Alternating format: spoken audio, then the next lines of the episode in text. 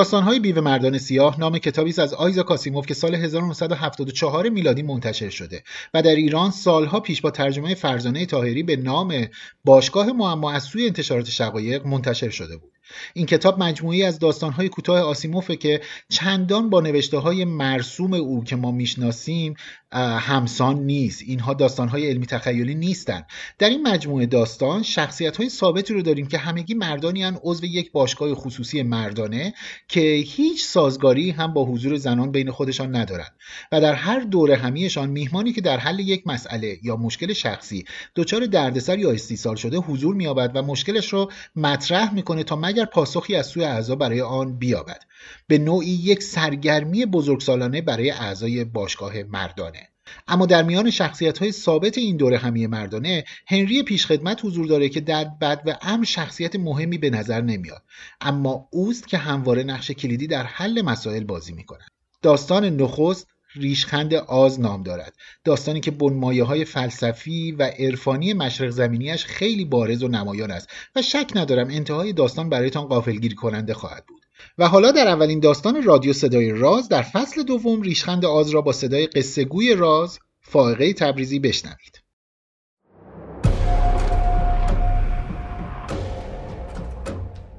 هانلی بارترام میهمان آن شب بیوه مردان سیاه بود که هر ماه در همان محل آرامشان گرد می آمدند و برای هر زنی که مزاحم می شد آرزوی مرگ می کردند. به هر حال هر ماه یک بار و در همان شب تعداد حاضرین تغییر می کرد این بار پنج تن بودند. جفری آوالون میزبان آن شب بود. او مردی بود بلنقد با سیبیلی آراسته و ریشی نسبتا کوچک که اینک بیشترش سفید شده بود. ولی موهاش مثل همیشه سیاه بود. به عنوان میزبان جلسه بر عهده او بود که به علامت آغاز زیافت تشریفات بلند کردن جامها را انجام دهد. با حرکت مخصوص و صدایی بلند گفت به سلامتی سلطان کهنسال کل که یادش گرامی است. باشد که پیپش همیشه روشن کاسهش همیشه پر سازش همواره کوک باشد و باشد که ما هم مانند او در سراسر سر زندگی شادکام باشیم. همه سلامتی گفتند. جام را به لب نزدیک کردند و نشستند. آوالون جامش را کنار سینی گذاشت. این دومین جامش بود که اینک دقیقا به نیمه رسیده بود. در طول شام دوباره با آن دست نمی‌زد. او حقوقدان بود و رفتار حرفه‌ایش را به زندگی اجتماعیش منتقل می کرد. یک جام و نیم مشروب دقیقا مقداری بود که او در این جور جاها به خود اجازه نوشیدنش را می‌داد. در آخرین دقیقه توماس ترامبال پله ها را با سرعت پیموده و طبق معمول داد زد هنری اسکاچ با سودا برای مردی در حال موت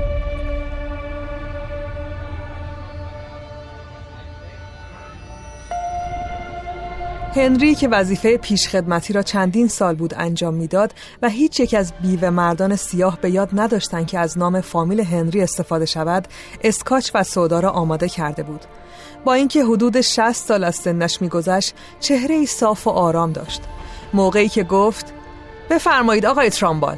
صدایش همه اتاق را پر کرد. ترامبال که ناگهان متوجه بارترام شده بود آهسته از آوالان پرسید میهمان توست؟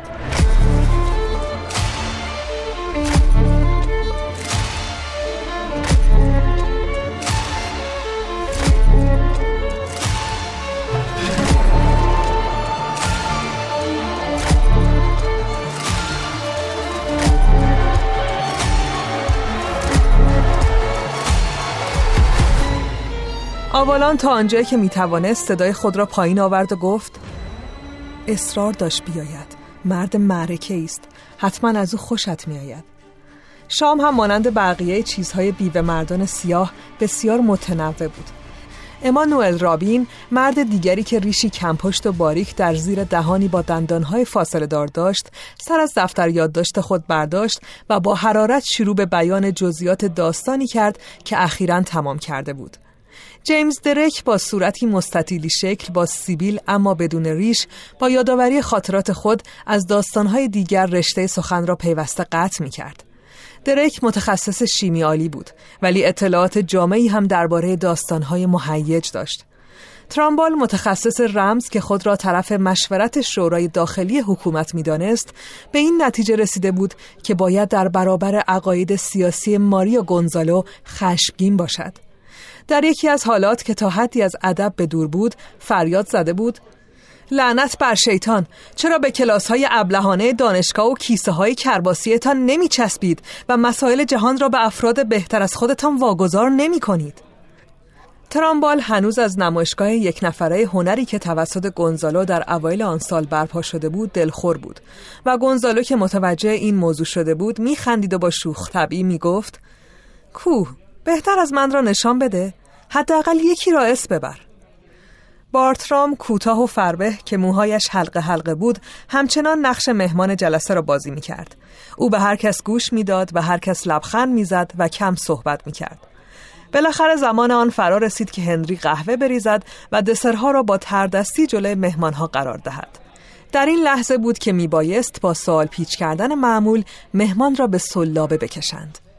نخستین سوال کننده طبق عادت در مواقعی که حضور داشت توماس ترامبال بود. صورت سبزه او موقتا با چینهایی از روی عدم رضایت پوشیده شد. نگاهی از سر خشم به او انداخت و سوال همیشگی خود را شروع کرد. آقای بارترام شما زندگی خود را چگونه توجیه می کنید؟ بارترام تبسمی کرد و با دقت چنین گفت من هرگز سعی در توجیه زندگیم نکردم ولی موکلین من در مواردی که رضایت خاطر آنها را فراهم می سازم زندگی من را توجیه می کنند روبین گفت گفتین موکلین؟ مگر شغل شما چیست؟ من کاراگاه خصوصی هستم جیمز دریک گفت خیلی خوب تصور نمی کنم تا حال چنین شخصی در اینجا حضور پیدا کرده باشد مانی برای تنوع هم که شده است می توانی مطالبی را درباره مرد سرکشی که داستانش را می نویسی بپرسی. بارترام سری جواب داد از من چیزی در نمی آید ترامبال با اخم گفت آقایان لطفا اجازه بدهید تا من به عنوان متخصص به سلابه کشیدن قضیه را روشن کنم. آقای بارترام شما از مواردی صحبت می کنید که کار شما باعث رضایت خاطر دیگران می شود آیا همیشه همینطور است؟ مواردی هست که می توان دربارهش بحث کرد. بارترام ادامه داد در حقیقت می خواستم امشب موضوع به خصوصی را عنوان کنم. شاید یکی از شما بتواند در این مورد مفید واقع شود. تنها به دلیل این موضوع بود که پس از آگاهی از چگونگی این جلسه از دوست خوبم جف آوالان خواهش کردم که مرا دعوت کند. او بر من منت گذاشت و من خوشوقتم. آیا آماده اید که درباره خوشنودی مورد تردیدی که شما بسته به موردش فراهم می کنید یا نمی کنید صحبت کنید؟ بله. البته اگر اجازه داشته باشم. ترامبال برای مشاهده علامتی حاکی از عدم رضایت به دیگران نگاه کرد. گونزالو که با چشمان برجستش همانطوری که به بارترام خیره شده بود و با سرعت و اختصار قابل تحسینی مشغول کشیدن کاریکاتوری از بارترام در پشت لیست غذایش بود گفت می شود توی حرف کسی دوید؟ این کاریکاتور هم در آینده به دیگر نقاشی های اضافه می شد که از میهمانان به عنوان یاد بود تهیه شده و روی دیوار کنار یکدیگر نصب شده بودند. بارترام مکسی کرد. کمی از قهوه خودش را نوشید و گفت به طور منطقی داستان با اندرسون کسی که من از او فقط با این نام یاد خواهم کرد شروع می شود. او یک عتیقه چی بود. گونزالو با چهره در هم پرسید عدلیه چی؟ نه نه عتیقه چی؟ او اشیا را تهیه می کرد. از آنها ارتزاق می کرد. آنها را می فروخت. آنها را انتخاب می کرد و از آنها مجموعه می ساخت. به خاطر گل جمال او جهان فقط به یک سو جریان داشت. به سوی او و نه هرگز به دور از او. خانه ای داشت که این سیل اشیا با قیمتهای متفاوت بدان سرمنزل می آمد و بسیاری هرگز از آن خانه خارج نمی شد. در طی سالها این اشیا مدام بیشتر و به طرز گیج کننده متنوع تر می شد. اندرسون شریکی داشت که من از او فقط با نام جکسون یاد خواهم کرد. ترامبال با اخم صحبتش را قطع کرد نه از این جهت که موردی برای اخم کردن داشت بلکه برای اینکه او همیشه اخمو بود گفت این داستان واقعی است. بارترام آهسته و شمرده گفت من فقط ماجراهای واقعی را نقل می کنم تخیل لازم برای دروغ گفتن را ندارم.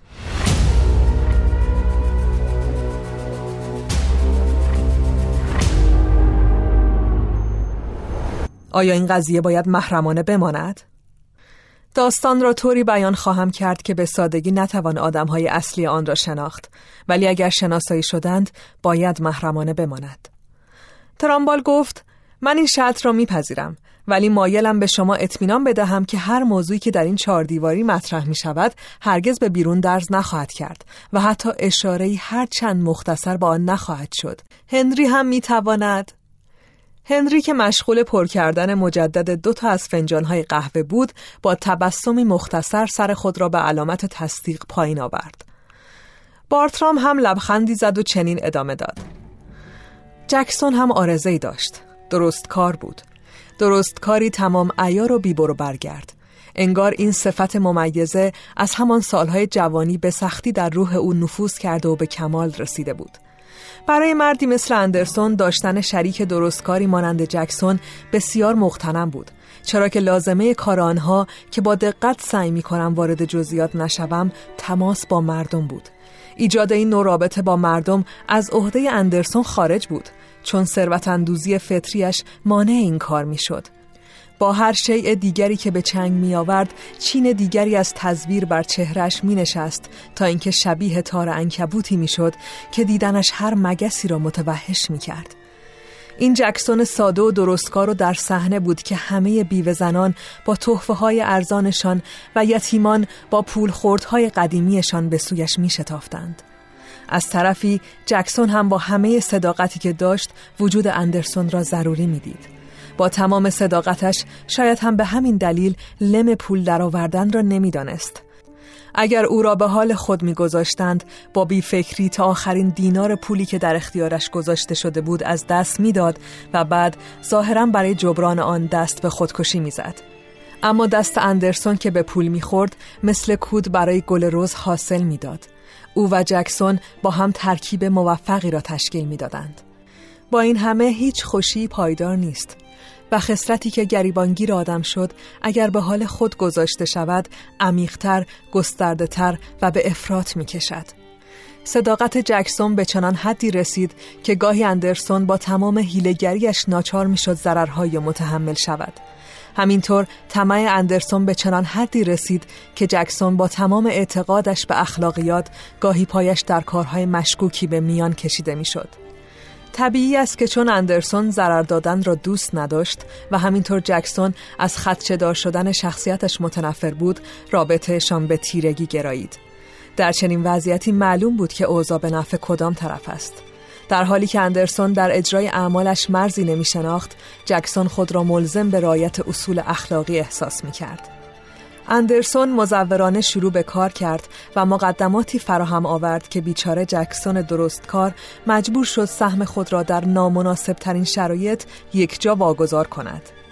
می‌شد گفت که طمع اندرسون به نقطه اوج خود رسیده بود چرا که حالا که رتق و فتخ امور منحصرا در دست او بود تصمیم گرفته بود خود را بازنشسته کند کارهای روزمره را به مزد بگیران واگذار کند بنابراین کاری باقی نمیماند جز اینکه درآمد حاصله را به جیب بزند.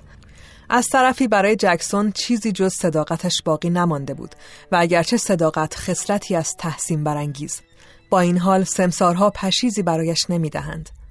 آقایان در این موقعیت بود که من وارد ماجرا شدم. آه ممنونم هنری. گلاس های برندی دور گشته بود. رابین در حالی که با چشمان تیزش مژه می‌زد پرسید آنها را از قبل می شناختید؟ بارترام در حالی که فقط با تماس لب بالایش با گیلاس برندی آن را با ملاحظه استشمام می کرد گفت به هیچ وجه. اگرچه تصور می کنم در این اتاق کسی هست که آنها را می شناخت از این موضوع چند سالی می گذرد. با اندرسون زودتر آشنا شدم. آن هم روزی که به دفترم آمد و از خشم کبود شده بود. گفت می‌خواهم چیزی را که از من دزدیدند پیدا کنید. در طول زندگی حرفه‌ایم با موارد زیادی از سرقت روبرو شده بودم. بنابراین طبعا گفتم چی از شما دزدیدند؟ جواب داد لعنت بر شیطان. این درست همان چیزی است که می‌خواهم شما پیدایش کنید.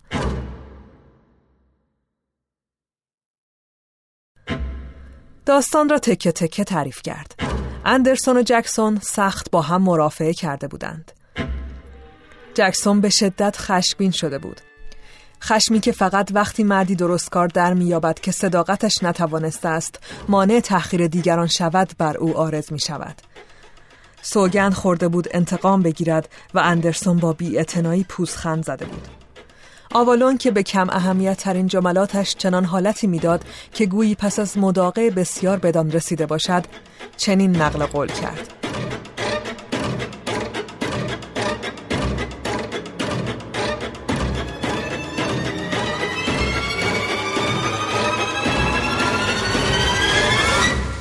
از او به ترس که سر به تو دارد. باترام گفت من هم این را شنیده بودم. اگرچه موردی پیش نیامده بود تا درست بودن این ضرب المثل را تجربه کنم. ظاهرا برای اندرسون هم همینطور بوده. چون اصلا از جکسون بیمی نداشت.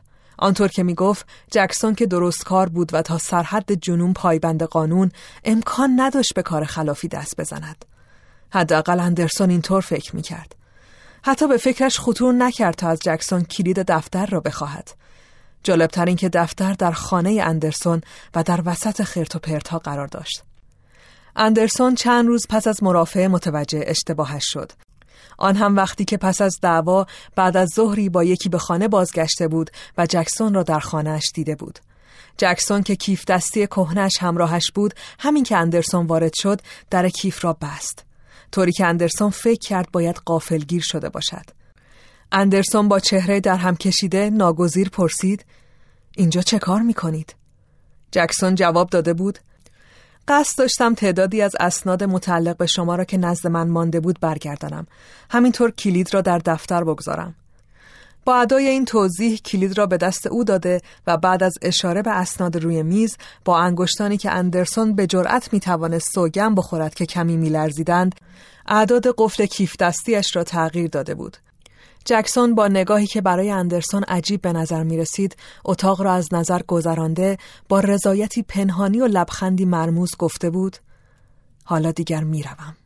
و به راه افتاد اندرسون تنها پس از شنیدن صدای روشن شدن موتور اتومبیل جکسون و دور شدنش توانسته بود از آن حالت گیجی فلج کننده بیرون بیاید. می‌دانست که از او سرقت شده و روز بعد پیش من آمد. دریک لبهایش را جمع کرد و جام نیمه خالی برندیش را به گردش درآورد و گفت چرا پیش پلیس نرفت؟ بارترام جواب داد اشکالی وجود داشت. اندرسون نمی‌دانست چه به سرقت رفته است. طبیعی است که پس از مطمئن شدن از دزدی به طرف گاو صندوق دوید. محتویات آن دست نخورده بود.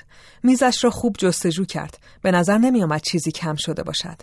از اتاقی به اتاق دیگر رفت. همه زواهر حکم می کرد که همه چیز سر جای خودش است. گونزالو پرسید مطمئن نبود؟ نمی توانست مطمئن باشد.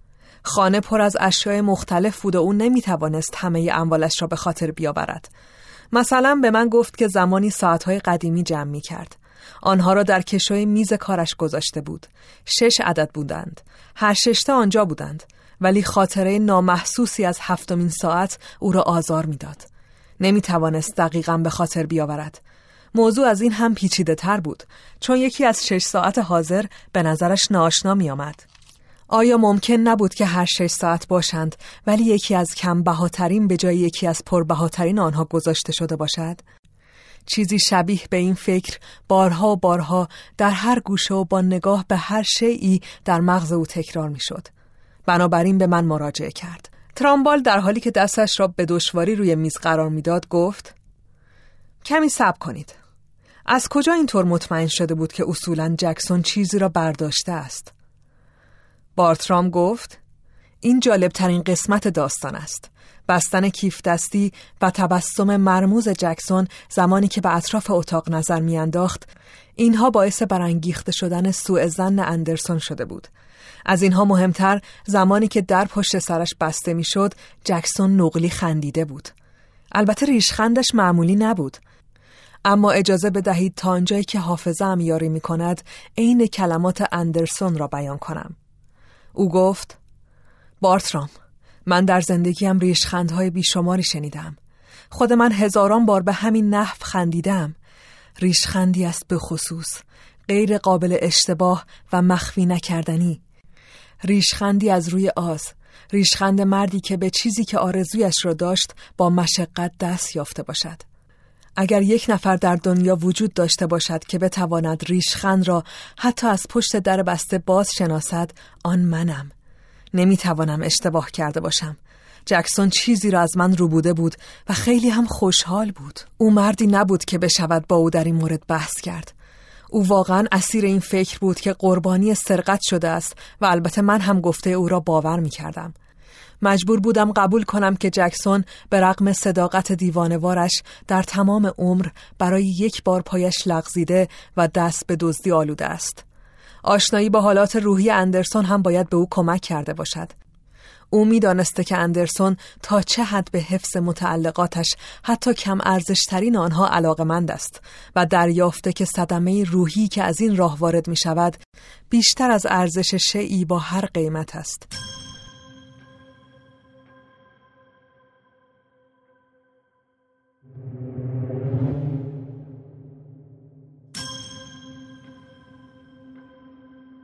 روبین گفت شاید همان کیف دستی را برداشته بود.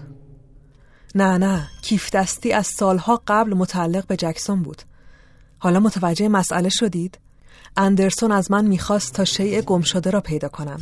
چون تا شیء مسروقه شناسایی نمی‌شد و ثابت نمی‌شد که آن شی در اختیار جکسون است یا قبلا بوده است نمی‌شد او را تحت پیگرد قانونی قرار داد و سعی داشت به هر وسیله‌ای که شده است او را به دادگاه بکشاند.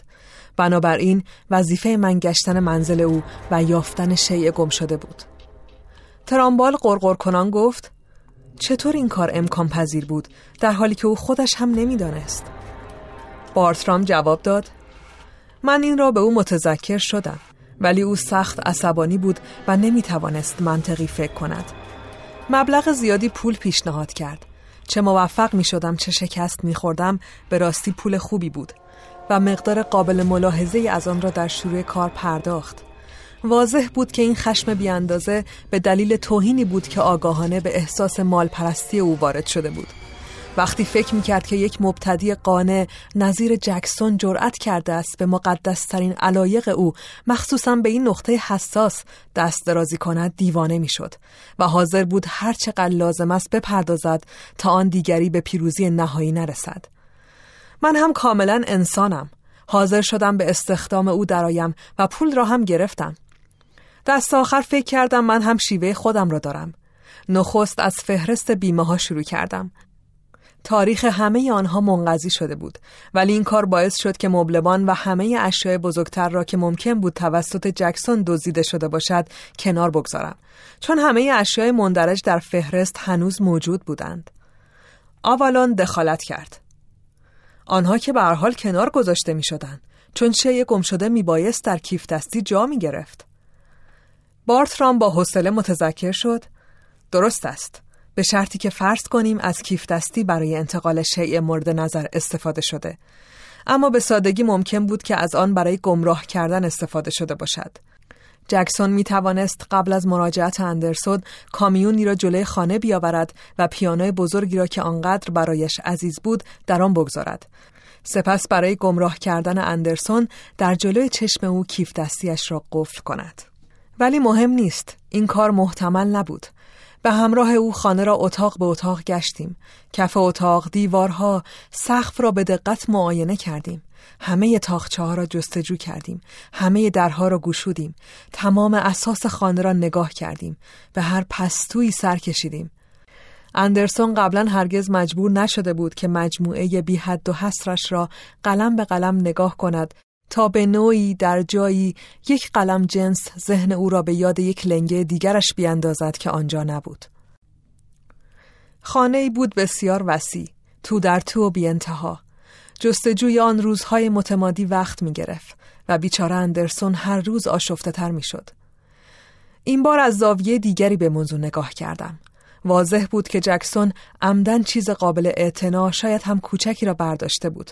مطمئنا چیزی بود که اندرسون به آسانی متوجه فقدانش نمی‌شد و از این رو چیزی نبود که با آن زیاد سر و کار داشته باشد. از طرفی معقول این بود که فرض می کردیم آن شی باید مورد توجه جکسون باشد چیزی باشد که برایش ارزش قائل بود البته اقدام او موقعی بیشترین رضایت خاطر را فراهم می کرد که اندرسون می‌فهمید چه چیزی را از دست داده است و آن را با ارزش می یافت.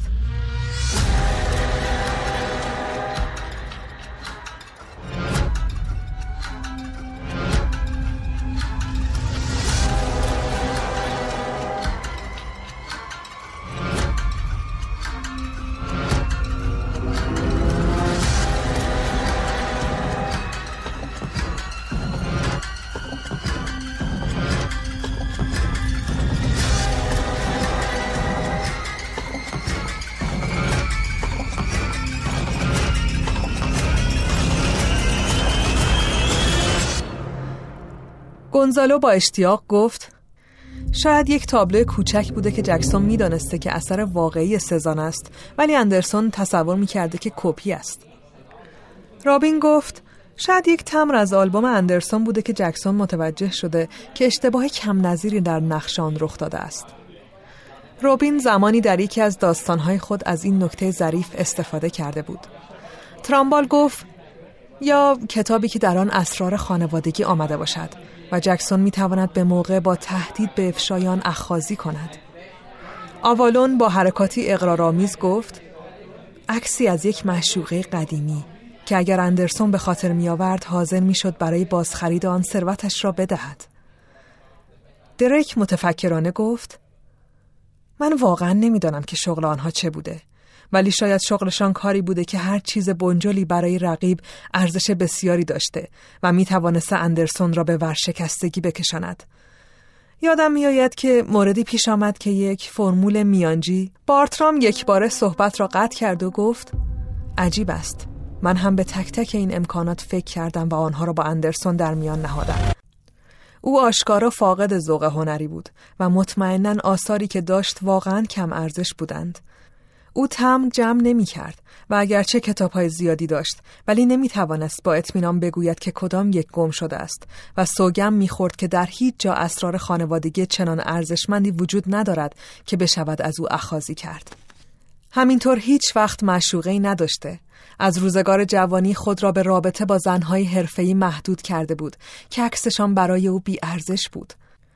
راجع به اسرار شغلی هم باید گفت که آنها بیشتر می توانستند مورد توجه دولت باشند تا رقیب شغلی. و هر مدرکی از این نوع در درجه اول از معرض دید جکسون درستکار دور نگه داشته می‌شد. و از آن گذشته این نوع مدارک هنوز در گاف صندوق موجود بودند یا مدتها پیش سوزانده شده بودند. به امکانات دیگری هم فکر کردم ولی مجبور شدم آنها را هم یک به یک کنار بگذارم. البته این امکانم وجود داشت که جکسون خود را لو بدهد. اگر به ثروت ناگهانی دست میافت ما می توانستیم با تحقیق در مورد منبع ثروت شیء گم شده را بیابیم. این موضوع را خود اندرسون متذکر شده بود و پول زیادی هم برای تحت مراقبت گرفتن 24 ساعته جکسون پرداخته بود. این کار هم بیفایده بود.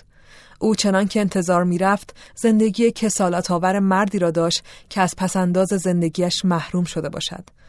او بسیار مقتصدانه زندگی می کرد و بالاخره هم به شغل پیش پا افتاده ای روی آورد که با صداقت و رفتار آرامش متناسب بود. سرانجام برای من فقط یک راه باقی ماند.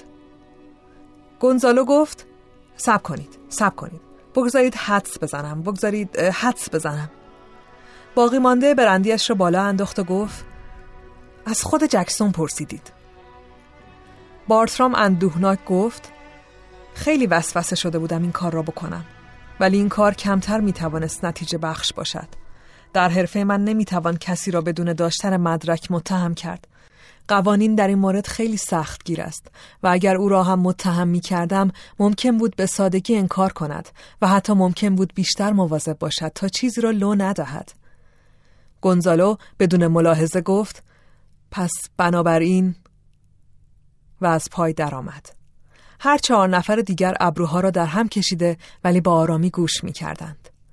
بارترام پس از اینکه از روی ادب کمی منتظر ماند گفت آقایان شما نمی توانید حدس بزنید برای اینکه حرفه‌ای نیستید شما فقط مطلبی را که در رمان ها خوانده اید می دانید.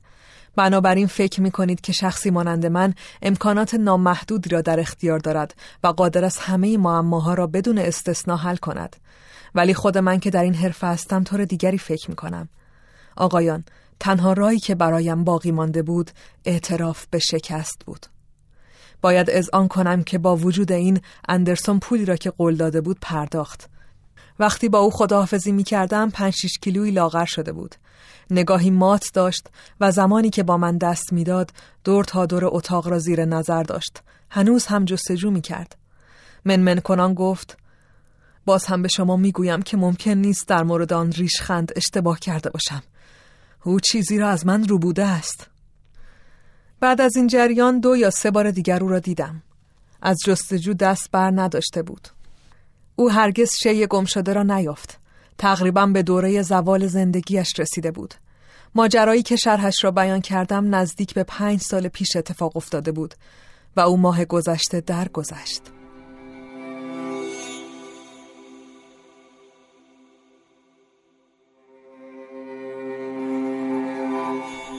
چند لحظه به سکوت گذشت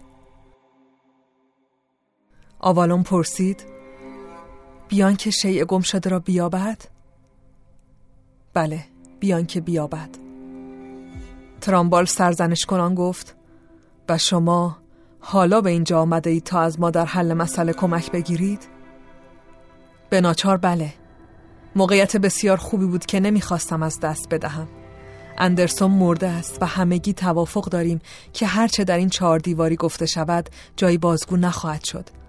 بنابراین حالا می توانم سوالی بکنم که قبلا نمی توانستم هنری ممکن است به من کبریت بدهی؟ هنری که با نوعی تسلیم پریشان خیالانه گوش می‌داد کبریت بغلی را درآورد و سیگار بارترام را روشن کرد. هنری به من اجازه بدهید تا شما را به کسانی که با این چنین کفایت با آنها خدمت می کنید معرفی کنم. آقایان اجازه می خواهم هنری جکسون را به شما معرفی کنم.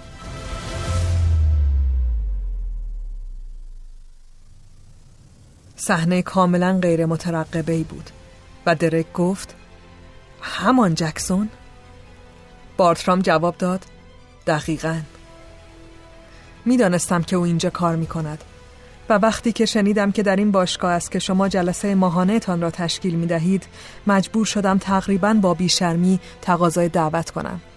تنها در اینجا بود که می توانستم صاحب آن ریشخند آز را پیدا کنم. آن هم در جمعی رازدار و با انصاف. هنری تبستم کرد و سر خود را فرود آورد. بارترام گفت هنری طی جریان تحقیقات لحظاتی پیش می آمد که گیج می شدم نمی توانست اندرسون اشتباه کرده باشد و شاید اصلا سرقتی اتفاق نیفتاده باشد اگرچه هر بار که به ریشخند آز می اندیشیدم نظر اندرسون به نظرم صائب می آمد. جکسون به نرمی گفت شما حق داشتید به او اعتماد کنید. به دلیل اینکه من از این آقایی که شما با نام اندرسون یاد کردید و زمانی شریک من بود یک چیزی را رو بودم و هرگز حتی برای یک لحظه هم از عمل خودم پشیمان نشدم. تصور می کنم چیز با ارزشی رو بودید. پر ارزشترین چیز ممکن. روزی نمیگذشت که به یاد آن نیفتم و به راستی خوشحال نباشم از اینکه آن مرد نگونبخت فاقد چیزی بود که من از او رو بودم و شما به عمد سوء زن او را برانگیختید تا بیشتر لذت ببرید. درست است؟ بله قربان. و نترسیدید که گیر بیفتید؟ نه. حتی برای یک لحظه قربان. ناگهان آوالان که صدایش به حد غیر قابل تحملی اوج می گرفت فریاد زد. خدای بزرگ دوباره تکرار می کنم از خشم مرد صبور بر حذر باشید. من مرد صبوری هستم و دیگر از این بازجوی بی پایان خسته شدم. هنری از خشم من بر حذر باش. چه چیزی در کیف دستیتان حمل می کردید هنری گفت مگر چی شده؟ هیچ قربان کیف خالی بود خدایا کمکم کن پس آن چیزی را که از او رو بودید کجا گذاشتید؟ مجبور نبودم آن را داخل چیزی بگذارم قربان پس چه چیزی را برداشتید؟ هنری با ملایمت جواب داد من فقط از او آرامش خیالش را گرفتم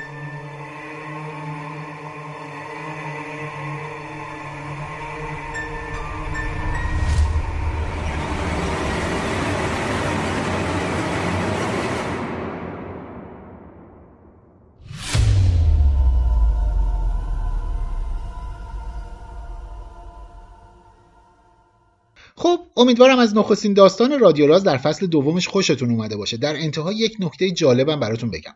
آسیموف انتهای این داستان یه تکمله و مؤخره داره که از سایت یک پزشک به عینه براتون میخونمش. آسیموف نوشته ریشخند آز نخستین بار در شماره ژانویه 1972 مجله داستانهای پلیسی الریکوین به چاپ رسید. این داستان در مورد نتیجهگیری منطقی از سلسله حوادث درسی عملی به من آموخت. اغلب فکر می‌کردم که خلق داستانهای پلیسی با حوادث متعدد منطقی بدون نقص به علت فراغتی که نویسنده دارد آسان است. بعضی اوقات حتی در داستانها هم می‌توان ایرادهایی را مشاهده کرد. پس از انتشار ریشخند آز خواننده به من نوشت که من فراموش کردم تاکید کنم که کیف دستی واقعا متعلق به جکسون بوده است. چون امکان داشت که خود کیف دستی را به سرقت برده باشه. البته این موضوع نه به ذهن من و نه به ذهن دیگر شخصیت های داستان خطور نکرده بود. از این رو در چاپ کتاب چند سطری را در مورد این امکان اضافه کردم. به هر حال این موضوع نشون میده که خوانندگان چنان که مقدمه کتاب گویای آن است صرفا به سوالات وقتگیر نمی‌پردازند. گاهی سوالات آنها بسیار هم مفید است و من این موارد را بسیار مختنم میشمارم. با شنیدن این مؤخره آسیموف بر داستان ریشخند آز نخستین داستان رادیو راز رو در فصل دوم به پایان می‌بریم. امیدواریم از اون خوشتون اومده باشه و به دوستانتون هم معرفیش کنید. من پژمان نوروزی در اوایل اردیبهشت 1401 در تهران از شما خدافزی می‌کنم و دو هفته دیگه به همراه پوریا نازمی از دو سوی اقیانوس با قسمت جدید رادیو راز به شما برمیگردیم. خداحافظ.